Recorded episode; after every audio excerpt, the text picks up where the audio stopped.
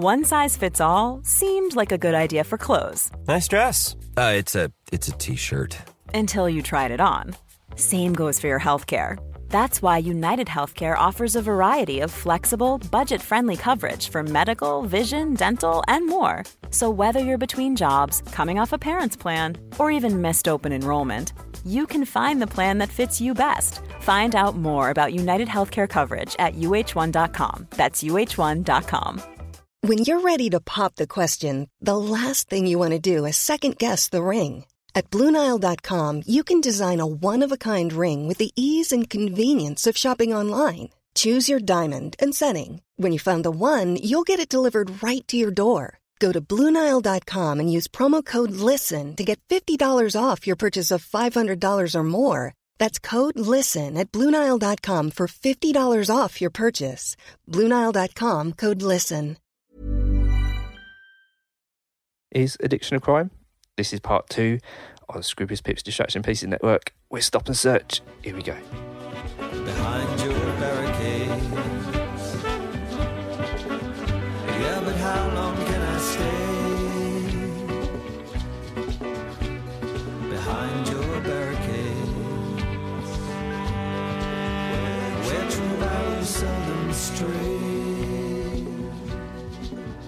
This is part two, and if you're not listening to part one, then go and do that now because it's going to make no sense without it. But I think part one has been one of the most talked about podcasts that we've done, both on the evening and on broadcast, because the feedback we've had has been tremendous. And if you listen to it, then you, you'll understand. Because we got Johann Hari, who's the author of Chasing the Scream. We've got Livvy Haydock, who's the BBC presenter and producer, and she's just done Panorama.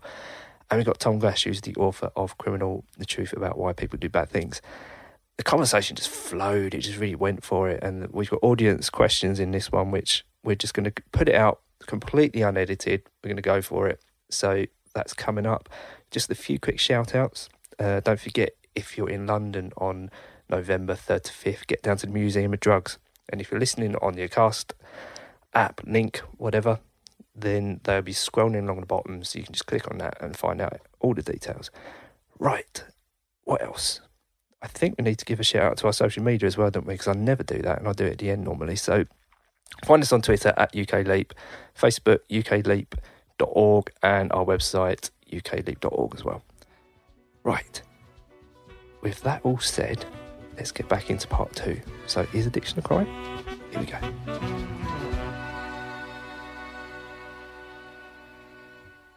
Livvy, you've seen the absolute extreme end of what goes on when the government gets it wrong. What is the environment like in the Philippines that's conjured the extrajudicial killings? How uh, how have they got to that point where that makes sense to them?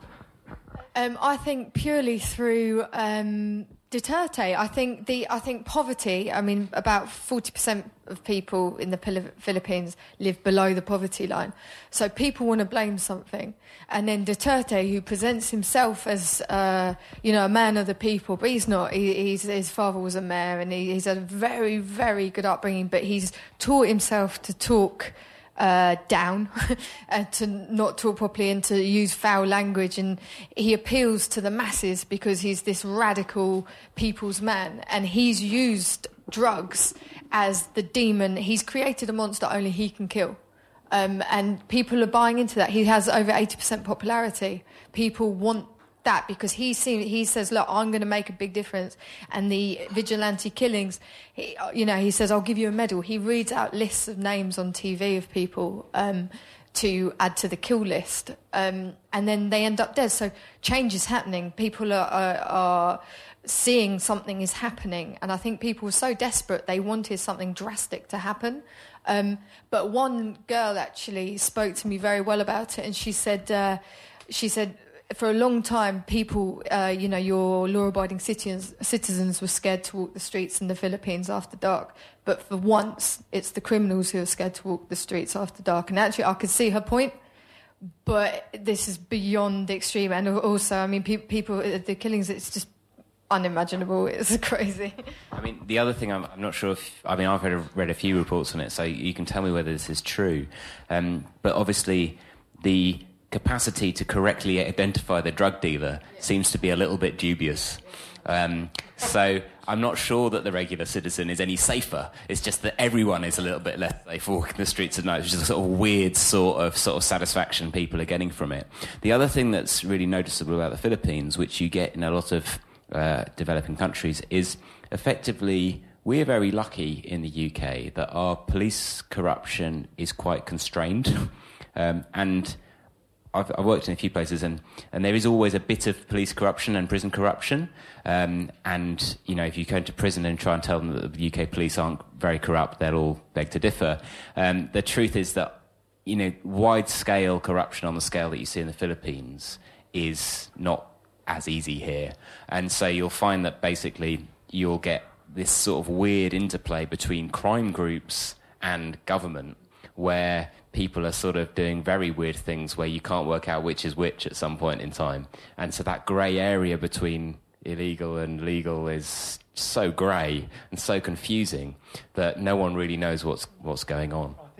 Uh, I remember when sorry, I was... Johann, could you, can I just chip in with the, with the police corruption thing? Uh, um, sorry to interrupt you. Um, so yeah, I think it's it's very true that we are very confident and smug in our stable democracy in terms of the level of police corruption that we have. So it's not necessarily on people's radar, and people, the vast majority of people, don't really realise that it goes on. But what I would say is that 99% of police corruption is because of the drug market. Certainly, all, all of the corruption that I, virtually all of the corruption that I've seen and come across is is as a result of um, the enormous amounts of money that really can only come from the illicit drug market. Neil, how is that talked about among police? Like, did you? So, is it like? Did you know that some of your colleagues were corrupt? I know you talk about this bit in the book, but can you just explain that? I thought it was so interesting.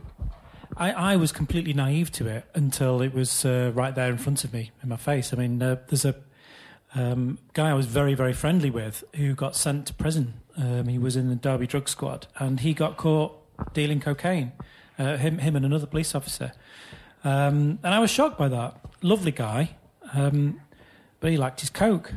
Um, and and that is that is often the case because where police officers generally with general crime, crime is either either um, wrong in itself, clearly wrong, violence, theft from somebody, very simple themes that we can all understand, and then there is the prohibited crime of drugs, and it doesn't take quite so much to corrupt someone into a prohibited crime. And that's why, um, in, in, that kind of low level corruption, that was just because he liked the drug. But then, as the other end as well, is the, is the corruption where I, I came across someone who was, um, who, was, who was actually a member of the organised crime group that I was trying to infiltrate. He was actually in my team.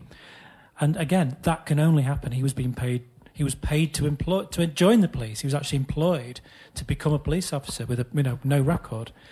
And it is generally accepted in senior police that that is that is there that goes on. Um, and and basically the attitude is how can it not with this much money involved? Yeah, it's it's quite interesting that we we you, will never find a government policy announcement about how we're going to deal with corruption amongst staff within who work within the public service. Um, so it's very interesting. I, I note that on on Spice, you know, we're cracking down on drones, and I'm like, well, how many drugs get into prison with drones, guys? I I just think there may be other sources you may want to be thinking about, um, and and and we so we don't really admit this. But again, one of the things that I'm sort of obsessed with is um, this question of well, so okay, what do you do about it? How can you deal with these methods of corruption? And the, the truth is, no one's ever tried to work it out. Like, not really. They, as in, people do it by people try and deal with corruption with theory, and they sort of hope that it works. We don't have very effective targeted mechanisms for dealing with this stuff, and I think it'd be really interesting if we you know, put some real attention on understanding the scale of the problem and trying to develop some solutions for it. I, I remember when, when I was in um, when I first went to Juarez, uh, just after the kind of peak of the the war for drugs there. I was um, my my fixer was an amazing guy called Julian Cardona. He's the Reuters correspondent in Juarez, and the first couple of days he kept introducing me to the families of um, uh, people who'd been murdered by the police after a couple of days, I said, like, oh, Julian, like, this is an important part of the story, but I've got to meet people who were families of people who were murdered by the cartels. And he just laughed and said, no, Johann, you don't understand. They're not separate forces. When the cartels want to kill someone, they just pay the police to do it. And actually, Rosalio, the hitman for the Zetas, who I got to know, he used to go out with the police. They, he would cut off the heads and they dispose of the head. And uh, I think this is partly a uh, function of what proportion of your economy is in the hands of the prohibited trade. So if you imagine if you live on an estate in Leyland where 5% of the economy is in the hands of armed criminal gangs, this could be a shitty estate to live on, right? In Juarez, at that point, 70%, 70% of the economy was the drug trade. So obviously, it's a main transit point into it was a main transit point into the United States. Well, that means that the cartels have more money than the government, right? They can pay bigger wages. And this comes back to something Tom was saying before, which I think is important. So, some people, when we talk about legalization, it's important to say legalization means different things for different drugs. Same way in London, it's legal to own um, a monkey, a dog, and a lion. But the rules are different, right? You can just go and buy a dog. Monkey, I think you probably need a license. And like a lion, I'm sure they come and inspect your house and make sure you're not a lunatic, right? In the same way, legalization means different things for different drugs, right? We all know that. It's to say, it's, alcohol is different legally to sleeping pills. Um, but the, the um, I've forgotten what point I was making. Legalization. Oh, Uh, I'm caught up on own, owning a lion now. How do we do Sorry. that, Ronnie? I know you We- can own a lion. There's a really there's good clips of it on on YouTube. that. But the the um, I'm sorry, I've completely forgotten my. Obviously, tuberculosis has gone to my head really early. Who knew? Um, types of regulation for different drugs. uh, but what did I say before that? Uh, oh yeah, you said, and I think it's a really important thing. So sometimes when we when we get to the debate about legalization, so, I'm glad this came back to me. Uh, when you get to the point about legalization, some people say, well, we have to be very wary of legalization because you get these capitalist forces that can promote it negatively. I totally agree with that. Model of legalization that I like is well. For cannabis is the Spanish model. I've been and seen it. You have not-for-profit uh, cooperatives that you have to join, you grow it together. You can't advertise, you can't promote. Uh, for heroin, obviously in Switzerland, it's a. I think it's actually a government monopoly that, or is it no? Or is it? A, uh, it might actually be a big pharma company. Anyway, the, this government clinics, right, that provide it. Um, but it's important to say when some people say that's an argument against legalization, it's worth remembering the very worst possible capitalist forces control the drug trade today, right? I recently, a couple of months ago in Buenos Aires, met Pablo Escobar's son. Um, it was a slightly weird experience. I met him in the children's play area of a Burger King. Um, but uh, he's, he's a really interesting guy. But, you know, Pablo Escobar was not a not for profit, right? He was not running a cooperative, right? We, these are the most vicious possible capitalist forces. They are, and exactly as Livvy said, they are you know, they are very interested in marketing to children. Exactly what you were talking about. uh, You know, they are, ve- they are. We cannot regulate a criminal network. We can regulate a legal entity. So when sometimes people say, like um, someone I really respect, Ed Vulliamy, who's a very good commentator on this, says we can't legalize because then capitalist forces will control it. Even in the worst case scenario, which I would very much fight to resist, that it was controlled by, you know, the equivalent to Smirnoff. Um, Smirnoff is a lot better than the Zetas, right? Smirnoff is a lot better than the Crips and the Bloods. Even the worst form of capitalist legalization is better than head choppers, which is what we have now.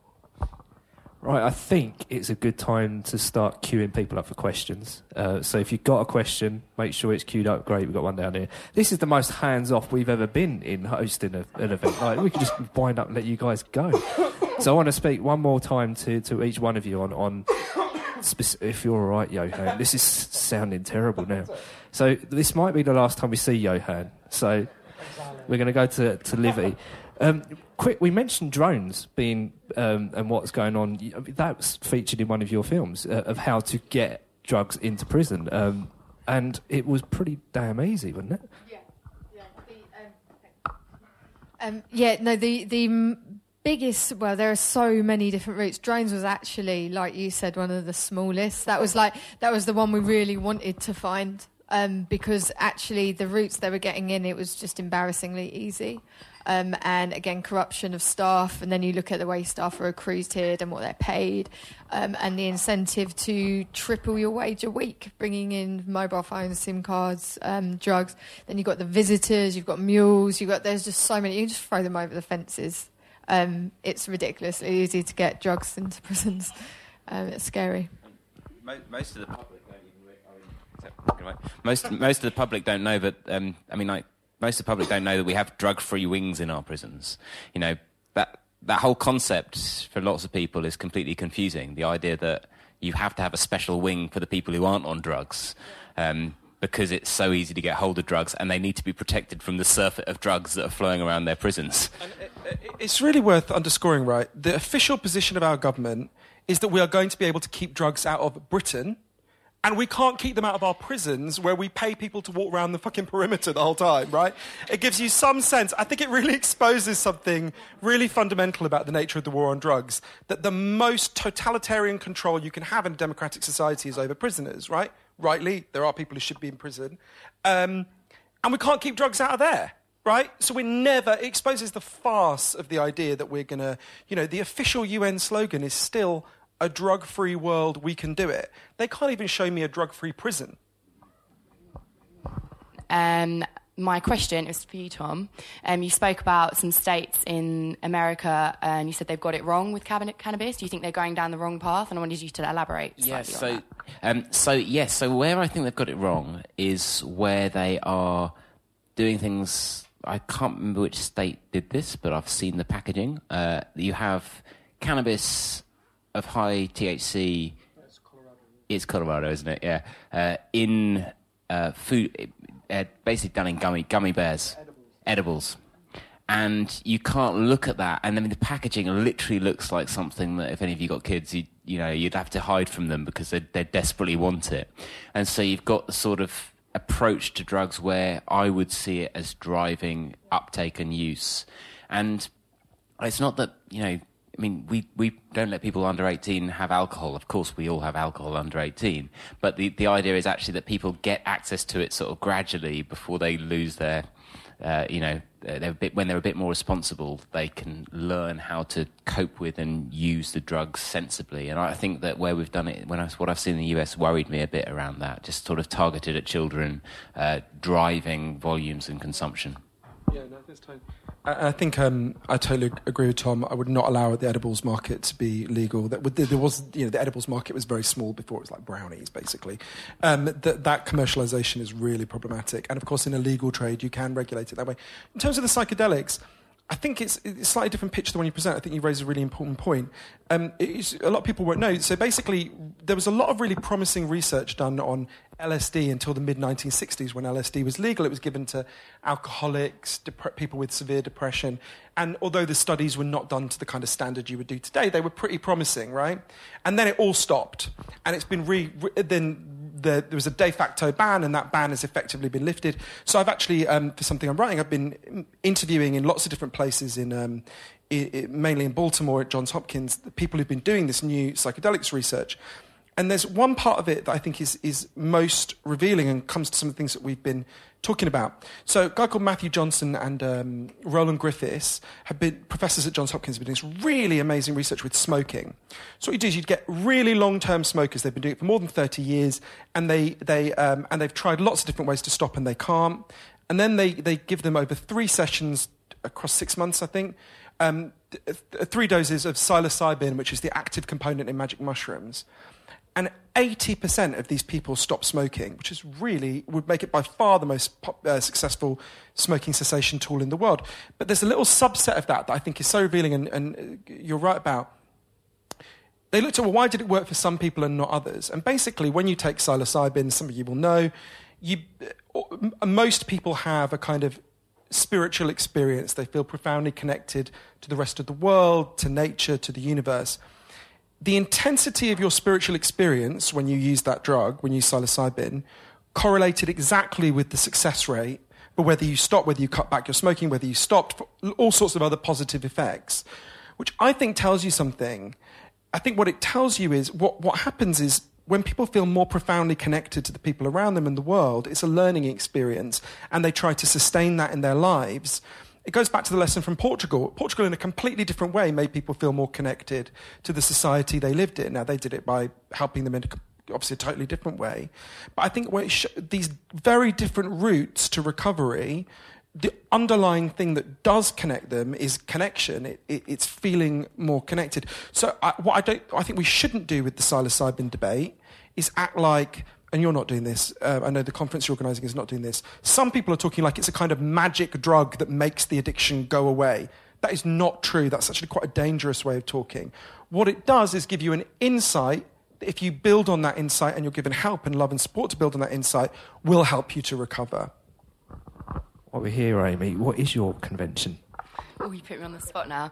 Um, so it's kind of it is linked when you're saying about um, psychedelic uh, drug use. A lot of um, psychedelic drugs can actually well see the term drug is actually very loaded as well.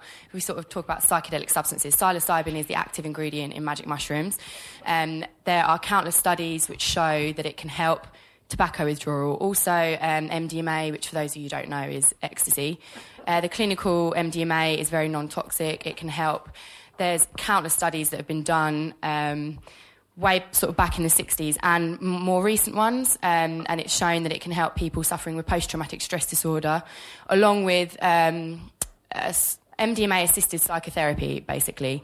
And it's shown people that have had um, treatment resistant PTSD for, say, like 20, 30 years have had like a 16 week course of psychedelic, uh, psych- MDMA assisted psychotherapy and then at the end of that, they've been shown not to have PTSD anymore. Like they've been classed as not not suffering from it anymore, which is absolutely profound because these people have had maybe like 20 years of all different types of therapies, all different types of antidepressants, and then they've had a 16 week course of MDMA. And I can't remember the exact percent, but this particular study was it was just amazing. You know the the rate of people that actually recovered. Um, so MDMA, LSD was used a lot back in uh, the 50s and 60s. And it was, so you've got LSD, MDMA, psilocybin, and then you have various plant medicines, which there's kind of a renaissance. Lots of people go to South America, use ayahuasca, improve their lives, become sort of more spiritual. Um, and yeah, so there's lots and lots of plant medicines around the world which are also used. Um, and the fact that all of them are basically illegal. So you can also argue that the drug war is uh, people are using these harder substances because maybe they don't have access to psychedelics as well. Mushrooms grow in this country, you can go and pick them, but once they're picked, it's illegal. Um, so you're criminalising somebody that's just sort of wanting to expand their consciousness. If you take magic mushrooms, you're not going to go and stab anybody, or there's no sort of like drug uh, gang related crime with magic mushroom use but it's still illegal, and people are being denied access to these things. So the conference that I organise, uh, or co-organise, I should say, is called Breaking Convention, and um, a lot of psychedelic researchers will be. Every, anyone who's anyone in psychedelic research will be there, basically. Uh, Matthew Johnson, who you spoke about, he spoke for us last year, um, and he does some great work. And yeah, it's on July in Greenwich University. Um, it's the 30th of June, 1st and the 2nd, and it is a really, really great event, and it's amazing the findings and, the, and that are coming out of these studies to do with psychedelic drugs, and it impacts because we're talking about addiction tonight, and all of these substances are, you know, can help treat addiction, but they can't because they're illegal at the moment, and the people that are using these drugs within research, it's kind of there's sort of a stigma around that as well. It's very hard to get funding for these studies as well. So there's the argument there that that is making the situation worse and making more people become addicted to substances that are not good for them. See, yeah. I think a round of applause for Amy there. I think. And if you go to acast.com slash stop and search, I'll put the link up to Breaking Convention, and then that way, if you want to get tickets, you can go there. Uh, have we got any more questions? Oh, we got loads. Blimey, right. Got to try and condense these down a bit, right?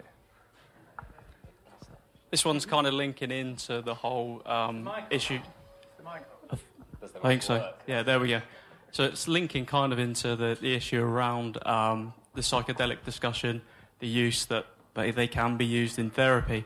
How can we break the fear that is around drugs at the moment and really encourage discussion in the wider public and really get that appetite for actually discussing drug policy? Because at the moment, friends and family that I talk to about drugs, they think I'm crazy. They actually think I'm a mad, drug induced person that just wants drugs. Not at all. And, and it's, it's hard to break that. And how are we going to do that all together? That's my question. Thank you very much. How do we do that?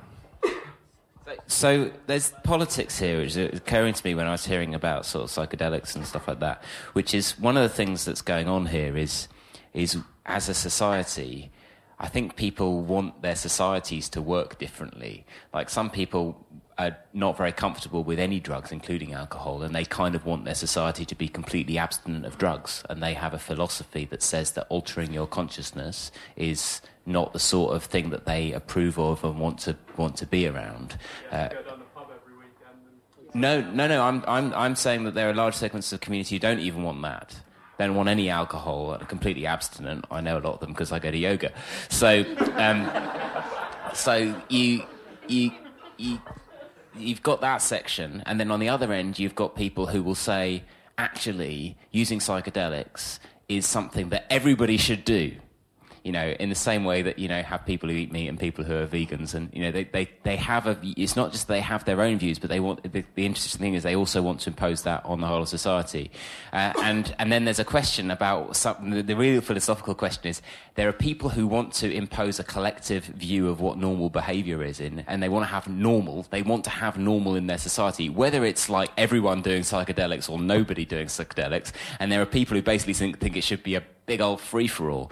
And so your question is actually really right because the question is like the problem at the moment is no one's even having the conversation about which of those things we want to, and no one's even navigating those issues in any way. And I think um, you should should give a shout out to Volteface uh, to Where are uh, yeah. So there's a somewhere. couple at the back, uh, which is a sort of a magazine and uh, an organisation promoting a debate about drugs policy that is, is well worth uh, thinking about. And their and their, their stance on this is, is very interesting because.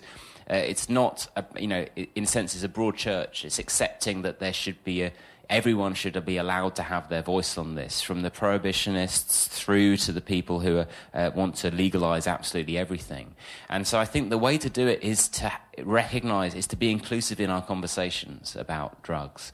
To recognize that just because someone doesn't hold a different belief to me, that doesn't mean I can't carry on having the conversation. So we need to learn to have civil, inclusive conversations. And of course, that doesn't just apply to drug policy. You know, the problem we have in terms of uh, in our society is that we have uh, large fissures opening up of people with different beliefs and different values, and people are unable to communicate across the values divide, are unable to have those conversations. Uh, how we learn to do that, I think, is by us all, first of all, examining our own beliefs and our own values and recognizing them, trying to see them for what they are, and then understanding that sometimes that's going to make certain conversations difficult, but still sort of just persevering with it. Not always trying to persuade someone of your point of view as well.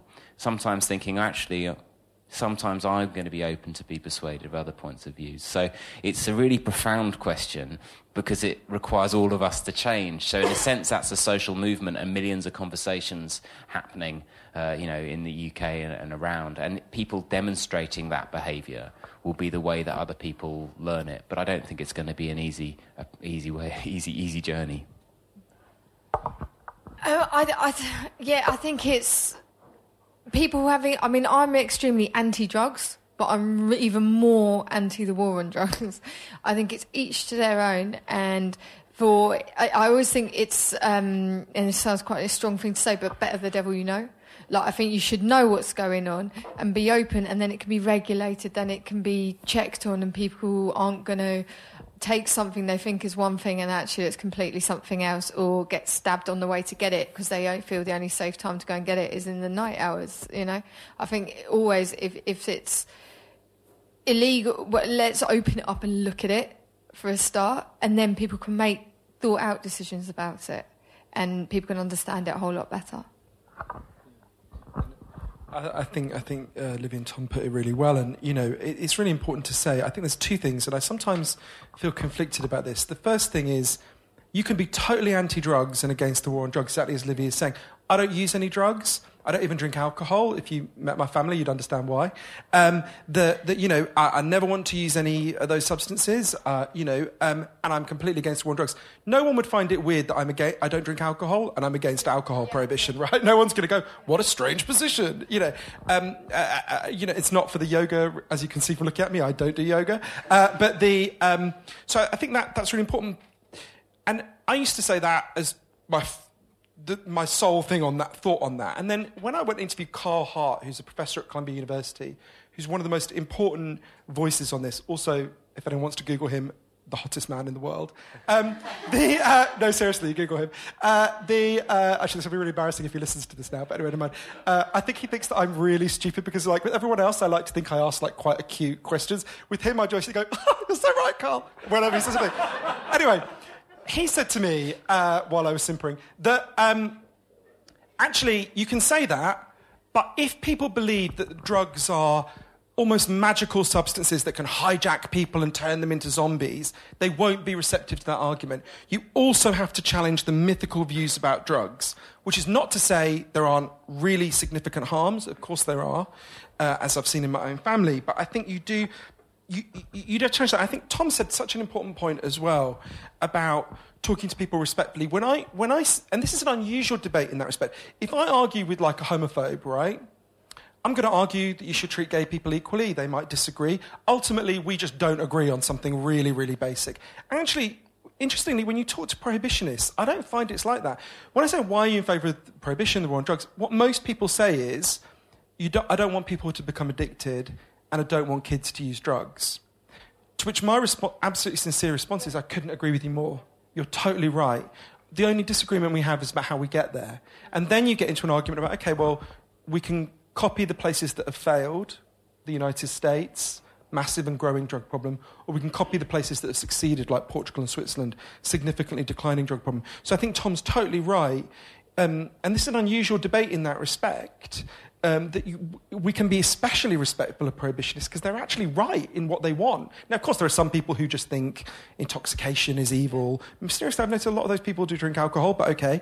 You know, um, the, the, you know, they think intoxication is evil or they have implicitly racist views or whatever. And of course, we disagree with that. But I actually don't think that's what drives most of the drug war in Britain. And I think we can actually engage them. And that is why, not just to give one more plug, Leap is so important because Leap can talk to people. You know, there is people are so much more receptive to an authority figure giving an argument against chaos than someone they think is a kind of lefty hippie, right? they just do. Now, I like both sides, but you know, the, the, but I do think we need to challenge those those magical views about drugs, and it's kind of depressing to see how bad the debate has been about spice, how deep those ideas, how deeply those ideas are are, are, are rooted.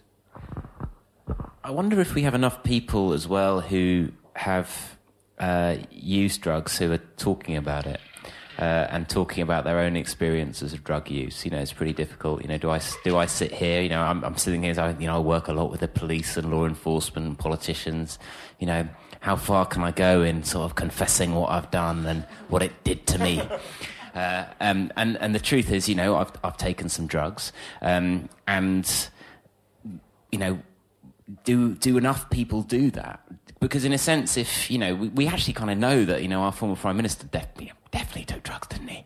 We all know he took drugs. Uh, slander. Um, we know that the chancellor. Uh, did uh, a famous photo that no one ever found. Uh, there are lots of examples of people who've reached senior positions um, who have who have taken drugs and a sort of bad thing they ever did. yeah, and and and but in a sense, there's still but there's a huge segment of society who doesn't who don't think that normal people take drugs because people are in their bubbles. It goes back to the point we were talking about before. So how do we break down the bubbles? We just maybe we all need to be a bit more transparent about our own experiences. Tom, that is such an important point, and I think part of the problem is that prohibition creates this distorting lens, right? Because if you guys, any of you after this event, go out and get bladdered tonight, right? You might say on Facebook tomorrow, "Oh, went out last night, had two great bottles of wine," you know you're not going to say on Facebook tomorrow, went out last night, had five great lines of Coke. You know, you're not going to say that for obvious reasons, right? And I think we end up with this weird, distorted picture. Imagine if the only picture you had of alcohol was like, you know, Stevenage City Centre on a Saturday night. You'd be like, oh my God, this drug is horrific, right? We've got to stop this.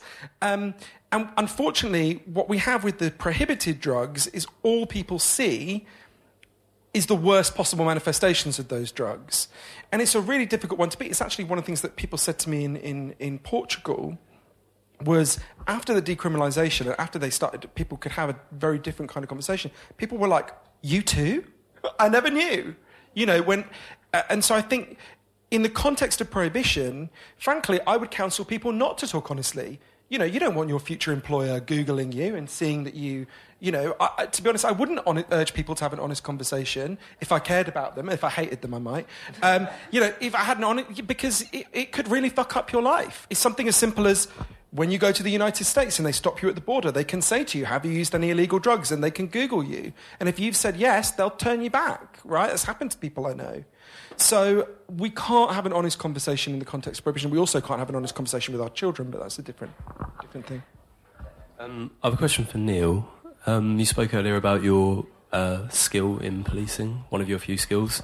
I work in branding, so I have to work with alcohol brands, fast food brands, chocolate brands, so confectionery, and alcohol as well. So I have to level with myself my sort of moral compass. And I was wondering, how did you level the idea that you might be putting a potential person in danger by encouraging them to reduce their sentence? That was my question. That's a good question. Yeah, well, for me, um, the end always justified the means. So, whatever action I was doing, I always uh, considered in detail the consequences and then balanced those against the benefit. So, every single thing I did, I was making an ethical decision which is why it, be- it became such a profound conclusion for me when after years and years of manipulating people and justifying that to myself that I was catching the bad guys, always catching the bad guys.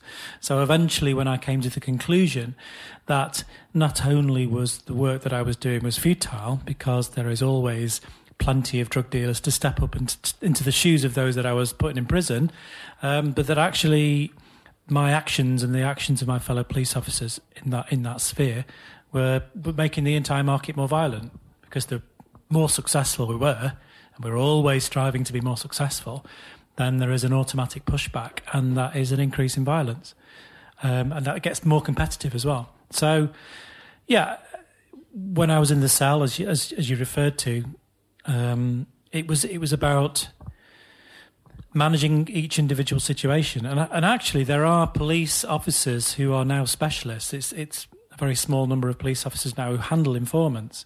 And they are actually brilliant at managing um, covert sources. They're really, really good. Unfortunately, the, the sophistication of their craft and their expertise becomes quite empowering for them. So when I've have spoken to people who run covert sources um, in the last couple of years, that they're very hard to convince that however however however well they do it, it's still never going to uh, manage the violence of the drug war. Hiring for your small business? If you're not looking for professionals on LinkedIn, you're looking in the wrong place. That's like looking for your car keys in a fish tank. LinkedIn helps you hire professionals you can't find anywhere else, even those who aren't actively searching for a new job but might be open to the perfect role. In a given month, over 70% of LinkedIn users don't even visit other leading job sites. So start looking in the right place. With LinkedIn, you can hire professionals like a professional. Post your free job on linkedin.com slash people today.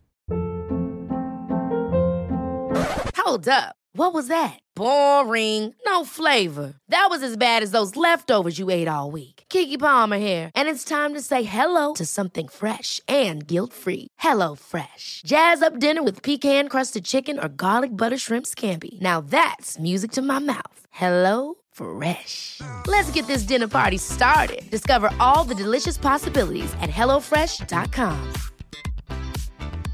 Cool fact a crocodile can't stick out its tongue. Also, you can get health insurance for a month or just under a year in some states. United Healthcare short term insurance plans, underwritten by Golden Rule Insurance Company, offer flexible, budget friendly coverage for you. Learn more at uh1.com. Who else has got a question? Right, I think we might be able to get you all in if you can keep them fairly succinct, if that's all right. I'll go this way. Okay. Um, there seems to be like a lot of conflation of different complex uh, issues. Like, I'm not saying it won't work; it's worth a shot at this point. But maybe one of you can comment. I, I think drugs are not the same as prostitution or sex work. One is like an inanimate object. One is uh, a person. You know, uh, the arguments against like uh, consuming alcohol is not the same. so Wait, long story short, can you comment on like uh, how you would compare or not compare these two things? like uh, in your policy approach? Sorry. So, so I'll, I'll, I'll, I'll happily take that in a sense. The, the commonality is people want stuff and other people can provide it. And uh, people do deals uh, to, to meet those needs and wants. And so I, I completely agree that they're all different. And we need a different regulatory approach for everything, primarily depending on the risks and the harms that we're, we're particularly concerned about and how big we think they are, and our capacity to influence behavior in society and our desire to do so. Um, cigarettes, I think, is something we have to think about really seriously because cigarettes were, you know, initially released as a sort of, you know, stress relieving thing to be cool, uh, you know, push, pushed very hard. Before you knew it, most of the country smoked. Um, it's taken us decades to roll back from that mistake. But where we are now, we've actually got you know low and falling uh, levels of uh, tobacco use. It's, it's, a massive killer. I'm pleased that people aren't smoking as much as they used to. But what we've got, we've got plain packaging now coming in. Um, that seems like a really good idea. Um, I wouldn't mind seeing plain packaging on alcohol too. I know put you out of a job, but um, it, it, it's prob you know it, it, it may it may make sense for certain types of alcohol. Having said that, you've got quality differences and taste differences in alcohol that mean that, that may not be appropriate actually. So you're probably right that you need a slightly different approach because frankly, if I'm just told that there's lager and there's lager, you know, I'm going to be a bit upset because I'm always going to end up with Carlsberg and I'm not going to be very happy.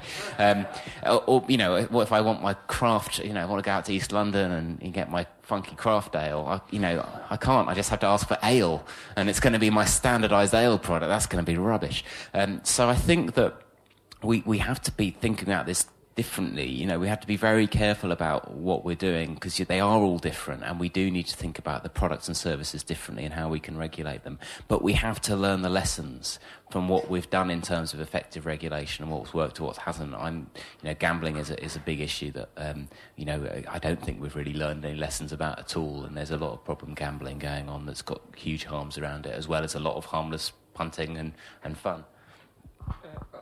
on, on smoking, I. I recently found a photograph of my mother when I, me and my mother when I was a baby. She's breastfeeding me, smoking, and resting the ashtray on my stomach. And uh, when I showed this to her, she said, "You are a difficult baby. I needed that fucking cigarette." Um, but in terms of the prostitution debate, um, I think it's a really. I think you're totally right, and I'm. Um, very this is not what Tom does at all. He's in fact very clear not to in his book. But the I'm very uncomfortable when people analogize legalizing drugs with legalizing prostitution. But there's a key fact about uh, because yeah, heroin doesn't have feelings, women do. Um, but there's a really crucial fact about um, prostitution and drugs that I think is really worth bearing in mind. When Switzerland legalized heroin and prescribed it to people who were addicted, street prostitution ended in Switzerland. It stopped. Turns out women don't want to fuck random strangers for money, right? Who knew?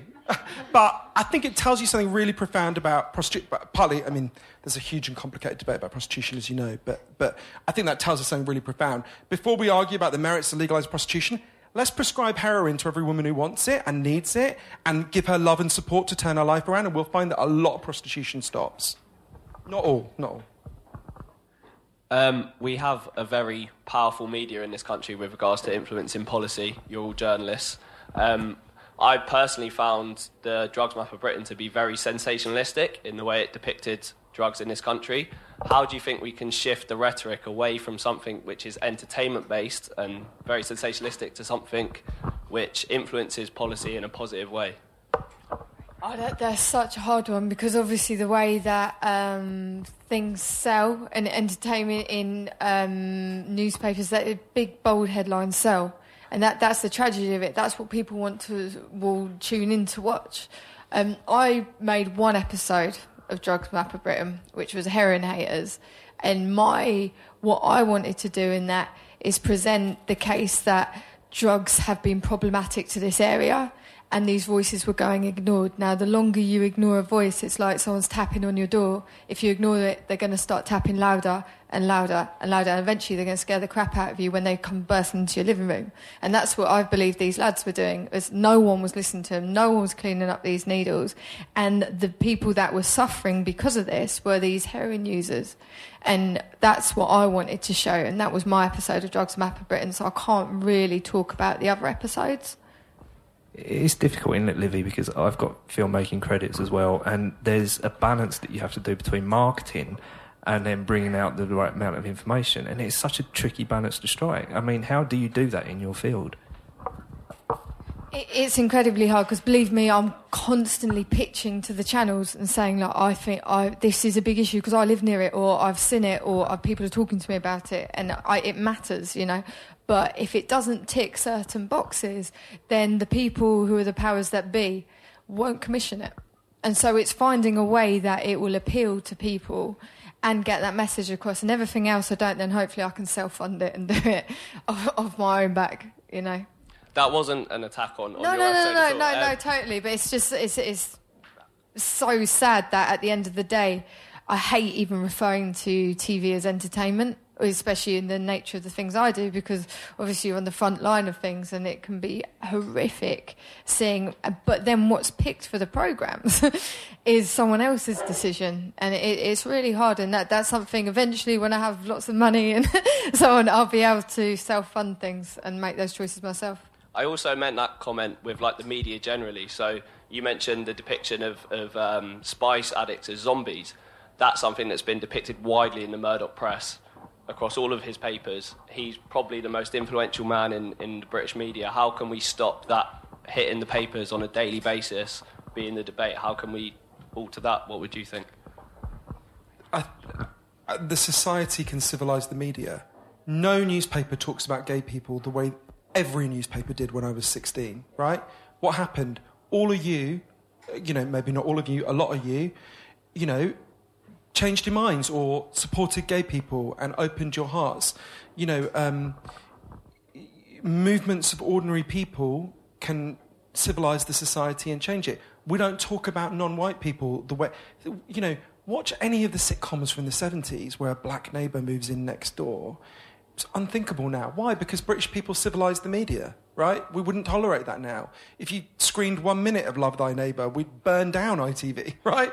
Um, because because we became better people, and societies become better through movement. Well, through ordinary people persuading the other ordinary people they know, uh, and becoming thereby becoming extraordinary people, and through movements of people. And one of the things we, we uh, again, uh, and I keep saying this, but one of the reasons why I think Leap is so encouraging, Volteface is so encouraging, so we are starting to, and Transform is so fantastic. We're starting to get a, ref, a movement for drug reform in this country that can save the lives of a lot of those 3,000 people who, who die every year. And it's a, it's a broad-based democratic movement that will do that.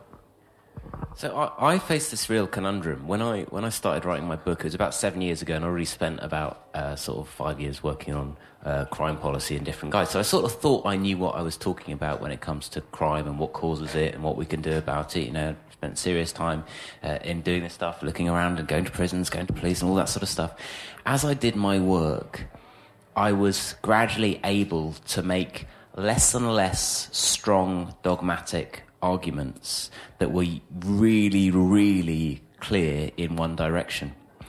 This is because the nature of the world and evidence is complex and nuanced, and the answers are often found in detail. You can find clear answers, but often the route to them is complicated and you have to open different doors.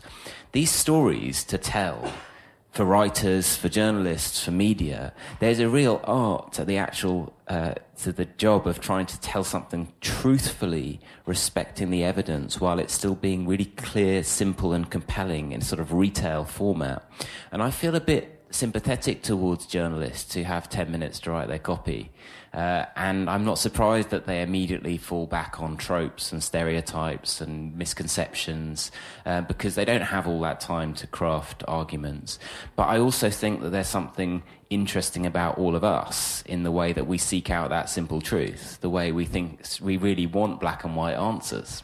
All of us. And that's true, I think that's true on, on the prohibitionist argument as well. And so there's a challenge to all of you who may believe in prohibition to recognise that obviously there's many different flavours of getting rid of prohibition and there's lots of nuance about how we do it. And so we should have open debates and discussion. I think the media is nowhere near ready to create a world where people don't have black and white views. Um, and I don't think we're quite ready for it yet, and, the, and media's not really ready for it yet. Just, just very quickly, there's one thing I think we could really push back on. It's a relatively small thing, but I think it's really toxic. I'm actually meant to bring it along with me, and I completely forgot. There was a headline in the Times I noticed the other day. It, there was some terrible case. I'm going to get some of the details wrong, but uh, two people who happened to have addiction problems, their baby had died, and the headline was something like "Drug addicts leave baby to die." Right?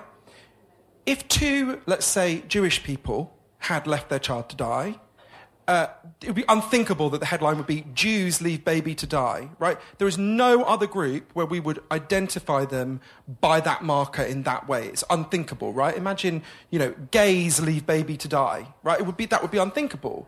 We should be pushing back against the use of drug addict as a kind of stigmatizing label as if it applies to whole groups, when actually there are lots of drug addicts in Britain who have children. Some of them are not good parents, some of them are good parents, and virtually none of them leave their child to die, and we don't talk about other groups that way. We're even worse at this on crime. So, I mean, if I could have a you know, a million pounds, or just a pound would probably make me a millionaire. Uh, for the a pound for every time that you know you get a headline that mentions the immigrant status of the person who's committed the crime, as if it's immigrants who are committing all the crime in the UK. Whereas actually, when you look at the studies, you find that economic migrants in the UK tend to commit slightly less crime than people of similar wealth from, from the UK. Uh, you find that, I mean, there's, a, there's been an interesting phenomenon where asylum seekers oh, in, who've been looked at in a, in a really good study by um, Steve Machin from the LSE. Um, they found that asylum seekers were actually committing a little bit more acquisitive crime. But then when you looked at actually how much money they were given to get by on, you started to realize this was way below anything anyone on benefits would get. So literally, it was not subsistence uh, levels of income. So there was a sort of a, reason why that might be might, might be going on. So we, we do find some labels more important to apply to people than others. And in crime, this leads to huge misconceptions. So you suddenly think that your solution to crime is going to be to crack down on immigration. Well, that could be exactly the opposite of the solution. We should be maybe attracting, trying to attract more uh, economic migrants because people who try and leave their country in search of better prospects and better life are normally pretty with it and they can organise themselves to get, get things together and, and to make better lives for themselves. So I think these things these labels do drive really, really pernicious uh, sort of uh, behaviours and, and, policies. Right, we've got a question down here. Um, yeah, just to follow on um, briefly from what the gent said back there, you know, mainstream media and how that broadcasts drug users, vilifies them, demonizes them. I think it's very hard to stop overnight, but I just wanted to say that I think social media is a big, big um, thing. It's our tool, it's the way we can take it back. I work very closely with um, homeless people. I cut their hair, tell the story on Instagram. I work with a lot of addiction, and um, and it really works when you humanize the issue, when you bring it down to one person and start from there. I think that's where empathy is formed, and I think the real naysayers for drug use in general, I think it's a lack of empathy really that's stopping. Um, I don't know whatever it is in their brain that they can't understand, and I don't think we should be mean to them. It's about how can we show them, and that leads me on to the question. I think so with empathy to the people who are really in control here, making policy changes, to the real naysayers, which I've seen some of you guys, Johann especially, debate on the bigger panels. Like, how do we get them to understand more? How do we really kind of like plant that seed of empathy? Is because it only seems that sometimes they understand what it's their sister, their daughter, their son who's experienced addiction. I'm very much talking about addiction here, not recreational drug use. How do we get them to understand better on a bigger kind of level? How do we provide them with that empathy to be able to kind of, um, to, because I believe when they do, I think that's when we'll get real change. I mean, I, I think it's so hard, and the tool my former media is bring it to their living room and humanize people. But again, then you're constrained to broadcasters and so on. But I think if something's in your living room, if it's entered your home, whether you like it or not, you're confronted with a face and a human being. And um, I mean, through working in in uh, some of the um, productions I have and working on different drug programs and so on, it's when you meet someone, it's so different to what you believe. Um, or what you your preconceptions about someone as soon as you're confronted with them. Like you, you, you said you cut uh, people's hair, homeless hair, you know, and and you meet people and you get to hear their story. So I think it's as much as we can is bringing face to face people being confronted with, you know, who people that they've already judged.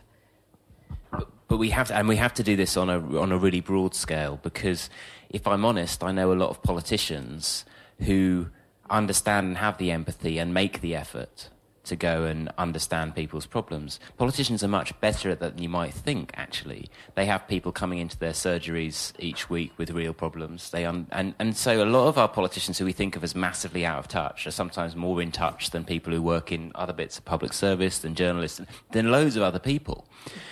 But when it comes to them making policy, they feel incredibly constrained by what they think they can get by A, the press, and B, the public. And so I think it has to be this broad scale movement. And I love what you're saying about social media and individual stories, because I think that that's definitely part of the answer. But it's basically what we're really saying is something that's both really uplifting and positive, but also quite hard, which is that we all need to change the way that we think about uh, drugs, addiction, and lots of other different social issues if we're actually going to get any progress.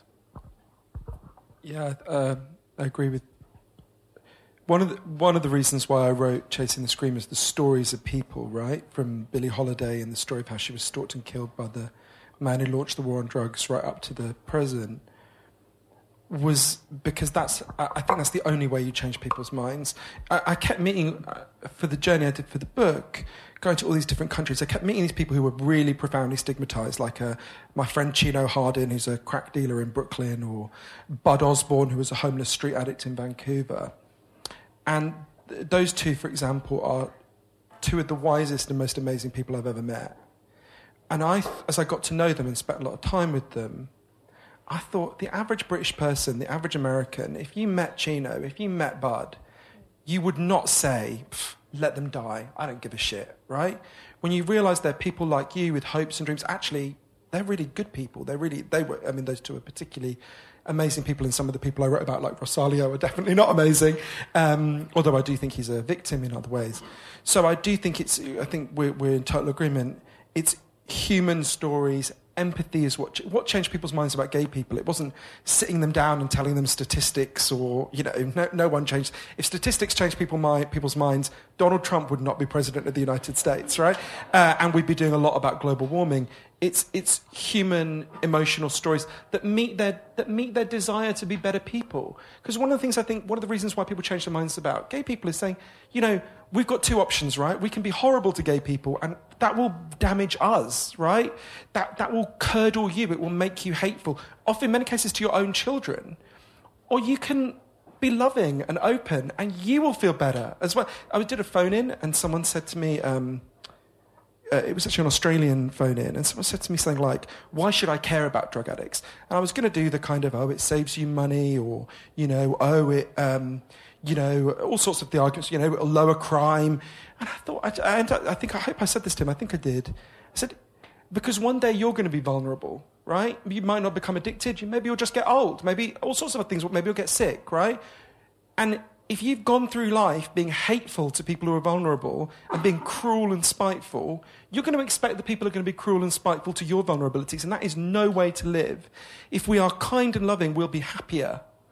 And, and so I think an argument, that kind of argument, that actually it's not just about saying have compassion for them because they'll be better, have compassion for them because you'll be better. Every human baby, the most disturbing sound to any human baby is another baby crying, right? We are absolutely hardwired for empathy. It is the most, human beings would not have survived as a species on the savannas of Africa if we were not hardwired to defend and protect each other. So I think it's about that, that, that keying into that very deep impulse that will make them feel better as well as making, obviously, other people feel better. I think we got a question from Ronnie Cowan down here.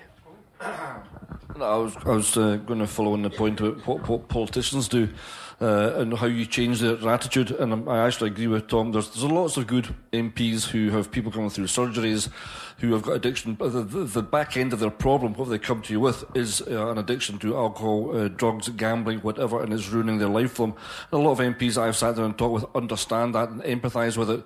But the, the problem you've got in trying to, to change policy is that your UK government in Westminster is absolutely entrenched in structure, and it loves structure and it loves enforcement. We love enforcement so much that we've exported it around the world. We like to see ourselves as a world's policeman, and it's easy to say we can control this. Politicians like to be in control. They like to be able to control their police force. They like to be able to control their armed forces. You can walk up the road from Westminster and go and knock on the door of the MOD, and it's a very structured, very organised place. You can tell who does what job because they're wearing uniforms, and it's very easy to understand. It also, at the back end, creates jobs and creates industry, and we tend to like that as well. The problem with, and Tom again touched earlier on, it's this difficulty when people start looking into very complex problems, they don't find very easy solutions. And we've got one way of making legislation. We walk through a lobby and you either say aye or you say no. And it's that binary choice. And if you look at very complex issues as in how do we change the, draw, the war against drugs, you've got to form that in a way where someone can make that choice. And we've never got around to doing that yet. We haven't even started doing that yet. Because in that place, people are so used to the structure in which they work. But I fundamentally believe there is a grassroots movement in there.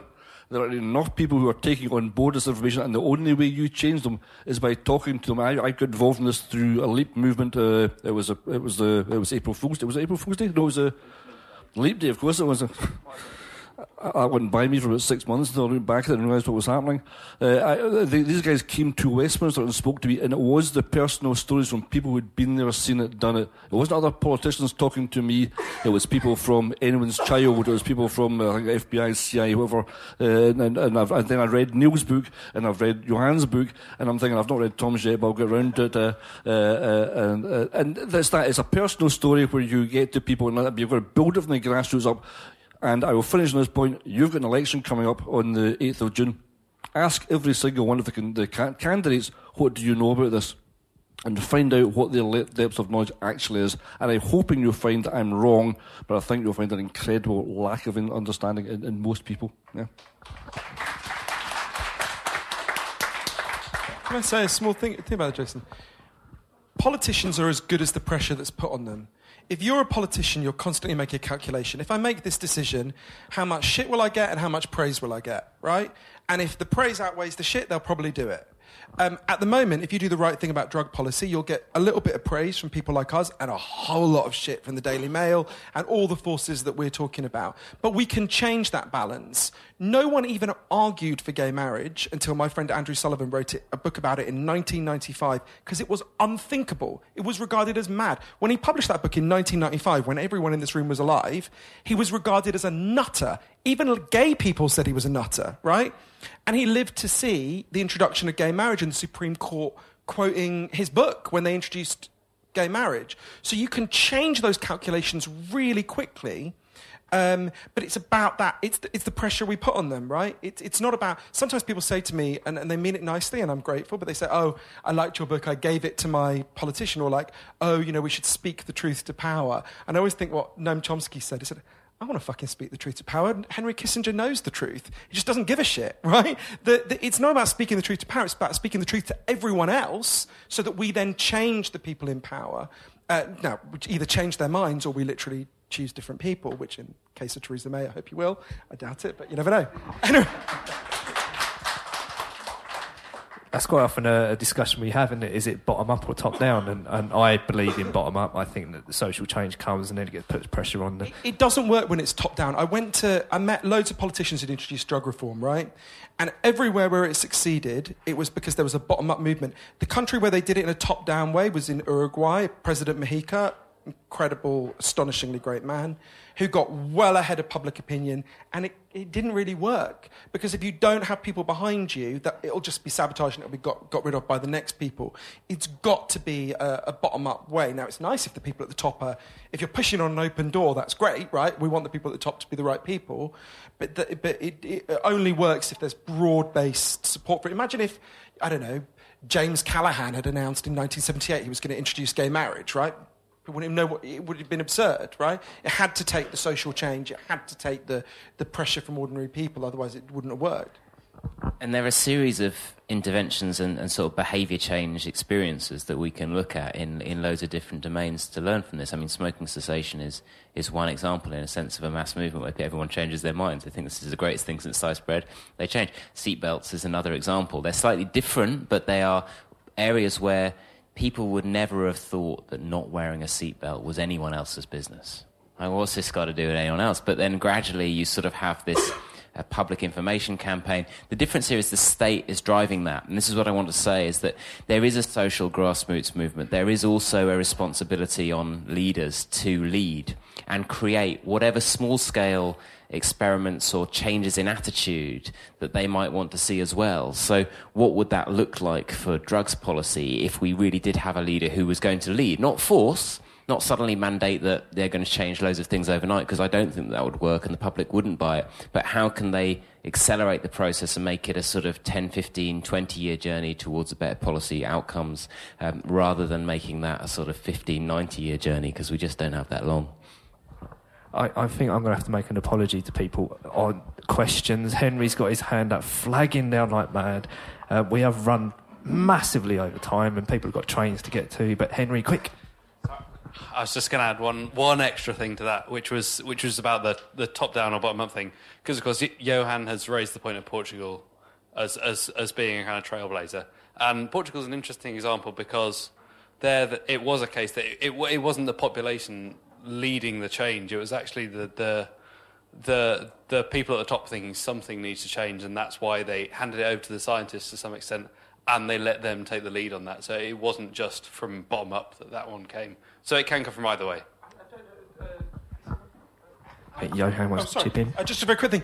I don't think that's quite right. What happened in Portugal, it goes back to something uh, both Tom and Livvy said. What happened, I would say, by the way, Henry has written a brilliant report today that you, you should all read, but the, the, um, what happened in Portugal was addiction was so widespread that everyone knew someone. So there was a cultural change. In that way, it was a bit like the gay debate, actually, because just everyone knows a gay person, right? Um, so there was a social change. You're right, there was a kind of top down element, but it was a top down element in the context where they knew they wouldn't get a huge amount of pushback and they would actually hear a receptive audience. So I don't think it's quite right to present, yeah, Portugal. Do you know what I mean? I mean, I think I understand what you're saying, but I don't think that's quite. I think Portugal was mostly a bottom up cultural change that then the politicians and, an urgent crisis that the politicians then kind of recognised. That's a good place to wrap up on. Uh, Livvy, from the places that you've seen, both in the Philippines, here, everything, do you think that there will be bottom up, top down? What way do you think it's going to go? Bottom up, definitely. It has to. It do you think to. that it, in the Philippines, do you think that they got the same yeah, way that we... they got rid of Marcos. Wow. And they've got to get rid of Duterte. It's the only reason he's still going is because of that 80% popularity. And I think when people people realise, and I think they're starting to realise already, that it's the poor people that are getting killed. It's not the drug lords. It's the poorest of the poor. Like some of them don't even have shoes, and they're the people. That's his war on drugs. Oh, come on. Tom, do you think top down, bottom up? Uh, it sounds. I, th- I, think I agree. It's a it's a shame that it's going to take so long for the people of the Philippines to work out that what's going on is is not sensible. I mean, effectively, what they're going to see is that the drug problem is still there and there are lots of people who've died and lives have been ruined. So I, I hope that we are collectively uh, smart enough to start putting pressure on to, to get change, reform in, in drug policy, in, in crime policy, in a huge different range of areas. And it has to come bottom up. But the politicians have to lead. They have to start saying, well, within the bounds and constraints of what the public will let us do, this is what we can do, so let's do it. And let's measure and assess and evaluate what works and be honest about what we find in terms of what works in reducing harms around illegal markets and what doesn't. And Johann. Oh, sorry, Neil. I, will I'll end on I'll end on Johann. So Neil. I was just going to say that if you are listening to this podcast and you are persuaded by the things that's been said, you are part of that social movement, and I think we are all responsible for that. That's a very good point. As Neil says, we're collectively involved in this. So if you want to pass in any information, as as Johann said, pass on books, share podcasts, share films. It all helps. And Johann, final word to you. What do you think? I think there's a layer of this which is going on in Britain right now, and it's always there with prohibition, which is what we do is we take the things we're afraid of we take our fears and we project them onto these chemicals and we say, these chemicals are the cause of all these problems, and if only we got rid of the chemicals, we, would be all right again. So, you know, what have we got? Think about what's happening in Manchester Piccadilly, right? I mentioned my sister is a psychiatric nurse who works near there. You've got a big rise in mental health problems and really deep distress, and, they've, and our government has massively cut back uh, mental health services. So you've got this crisis exploding. And, we, and there's all sorts of fears. We can feel that Britain is going to shit, right? We can feel there are really deep crises in our culture. Brexit is one manifestation of it, but there are a lot. And it's very tempting for us to, because a drug is tangible, right? This, that deeper crisis, that malaise requires us to think so deeply about who we've become, what we've decided to value, how we treat each other. that It's so tempting to just, and I feel that temptation. You know, one of the reasons why I think the debate about the war on drugs is so charged because if we're honest, it runs through the hearts of all of us. When I look at the people I love who've got addiction problems, I'm honest, there's a drug warrior in my head. There's a bit of me that thinks, I wish someone would just fucking stop you, right? I, I, these are not crazy thoughts. We, we, it's very tempting to, to do that, but at some point we have to make a decision. Do we want to imitate the places that have succeeded, or do we want to imitate the places that have catastrophically failed? And at the moment, we're imitating the failures, and we've been imitating the failures for a really long time. And it's helping us not think about our deeper crisis in Britain. And, um, and, and, and, and, and that's, that, we have to get out of this symbolic thinking and exactly into the kind of empathy that Livvy's films do, do, do so well, that Neil's book does so well. We have to get into the, uh, a deeper mode of thinking about Buenos, and that's the solution not just to the addiction crisis, but to the really deep crisis. You know, I, am not in Britain a lot of the time, and every time I come back, I think, well, next time I come back, it won't have got worse. And every time I get back, I'm like, Jesus, things are really bad, right? I've never known the mood in Britain to be like this. It's exceptionally ugly. In the United States, I've just seen how a really explicitly authoritarian leader can rise in a very angry and broken society.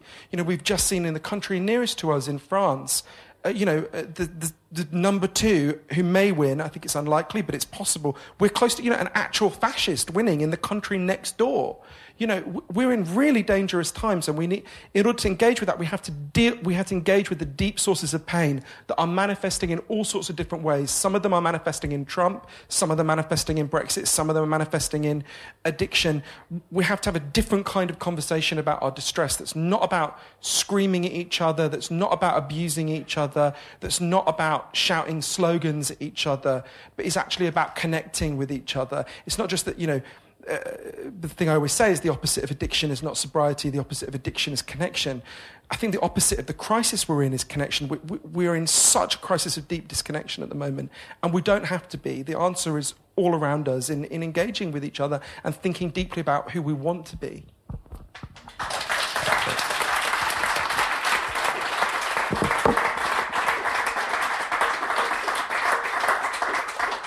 So make sure that you buy Tom's book, watch Livvy's films and share them, buy Neil's book, buy Johann's book. And if you want to buy this specific Johann book, it might be the last one he ever signs given his TBs. and thank you so much for persevering through that. You can present this as my final word. thank you, guys. Give these guys a massive round of applause. Thank you very much for coming.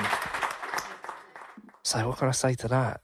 I think I'm just going to give an outro radio silence because when you got Johann Hari, Tom Gash, and Livvy Haydock on complete fine form in conversation, my words are going to sound like babbling nonsense, aren't they? So thank you so much for that. And can you come on every week? I think we can do that, can't we? So a few thank yous. So my name is Ad. Thank you so much for the artwork, and also John Harris. I've not thanked John before, but he does a lot of the Distraction Pieces Network social media.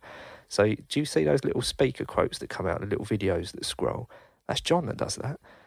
And he has his own podcast called The Dream Factory, which is a tremendous podcast. It's hilarious. It's all about films. Um, so make sure you go and listen to that. Give him some support because goodness knows he does enough for us. And of course, Nicky, the producer, the magical sound monkey, who we just chuck shortbread at and uh, forget he exists half the time until he uh, produces a, an edited podcast for us. So thanks so much, Nikki. Make sure you go and listen to some of the other um, Stop and Search podcasts as well. We got loads of guests. We got some brilliant guests coming up. And why don't you suggest some guests to us as well. So get on the social media and tweet us at UK Leap and get on Facebook, ukleap.org, and just give us some suggestions who you'd like to see on. And while we're on the subject of podcasts, of course, you've got to listen to the rest of the Distraction Pieces Network with the original Scroobius Pip. Also, Hardcore Listing with Christian Stew, who I think are doing a Christmas special. So I I'm going to definitely try and get to that. Christmas and Hardcore Listing. Why, why wouldn't you? And the phenomenal Say Why to Drugs, which Suzi Gage has just launched the best education platform for drugs there is because it's unbiased. And of course, Tuesday Night Joy, Jim Smallman, because I'm a wrestling fan. And I think that's it. So we'll catch you on the next stop and search, guys. Thank you so much again for listening. Bye. behind your barricades. Yeah, but how long can I stay behind your barricades? Where true seldom stray.